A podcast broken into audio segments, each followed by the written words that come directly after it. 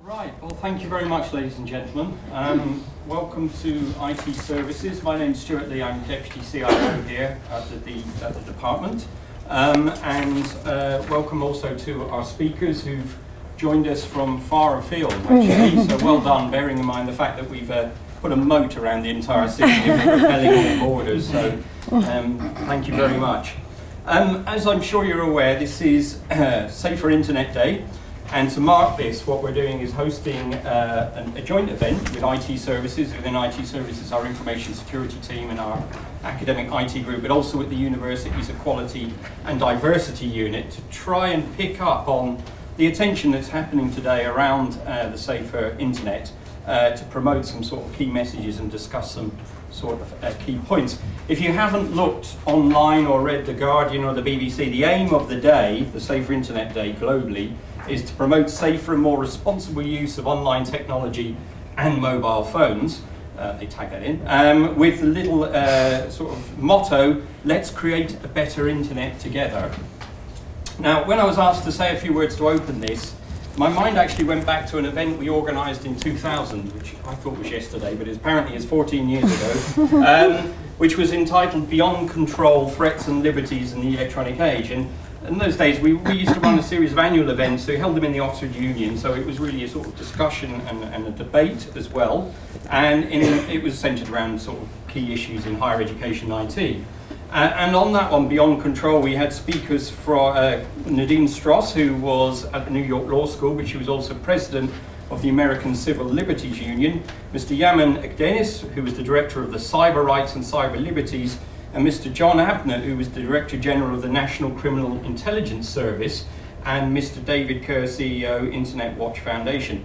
Because at the time, around two thousand, the main threat that most people perceived to the internet um, was actually coming from governments and government agencies. We felt that what they were trying to do was control the internet and clamp down on free speech, and that's really what we were discussing there, hence someone from N C I S, who was quite remarkable. He would sit in the debating chamber, he'd have two people briefing him. Every time a question was asked, they'd go away. They weren't Googling at the time, but they'd feed him the answer and then he would give the answer. So it was an insight into the, the thick of it before that happened. Uh, now, you might think, well, how prescient of us, bearing in mind all the cyber snooping that G C H Q and uh, our friends across the pond have done recently. Um, but I don't think that really is, if you talked about the threat and the concerns that across the public they would have. Uh, I think it's now shifted.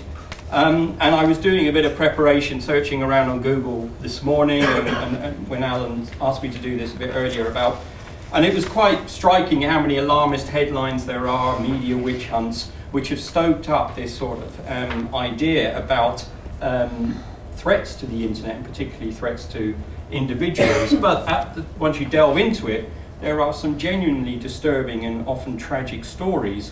Um, so I don't think now the discussion is about how we can protect the internet from them, as in the government or government agencies.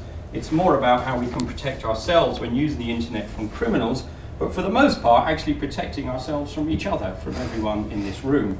Um, and you can imagine the ever-present troll, which is defined by the O E D as a person who posts deliberately erroneous or antagonistic messages to a newsgroup or similar forum with the intention of eliciting a hostile or corrective response, which was first recorded in nineteen ninety-two as an expression, to cyber crooks, which was also recorded in nineteen ninety-two, cyber criminals, they, they graduated by then in nineteen ninety-three, who were committing cyber crime in nineteen ninety-one, Um, and of course cyberbullying, which was first phrased in nineteen ninety-four. So this does go back, not quite as far as Cybermen, which is nineteen sixty-six. Now, I don't want to be flippant about this because this is a very serious story, and I'm sure a situation we're all aware of, stories which we've read in the press about cyberbullying of people at work and at school and the consequences that it's led to in, in some cases. And no doubt we've read too about identity theft, about threat to your individual privacy, Um, and you may even have had to bail out friends or elderly relatives out of sticky situations where they've fallen for some online con. I've certainly had to do that with my mother on several occasions.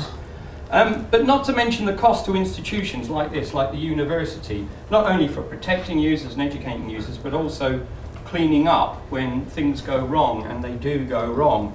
And as part of my role, I think it's striking to note over the past few years I've had to be involved in several cases investigating cases of online harassment and bullying. And I think perhaps the more worrying aspect is in most of these cases the main perpetrators and victims have been staff members, either at this university or at other universities, either as a result of members of staff here uh, harassing and bullying them or vice versa. So the aim of today is to ask the question, and hopefully come up with some answers, of can we build an action plan for the university to protect staff, academics and students from online harassment and abuse? Um, so I wish you the best in that, and I'd be very interested to know the answers. And without any further ado, I'm going to hand over to my colleague Ali, who will take it from there.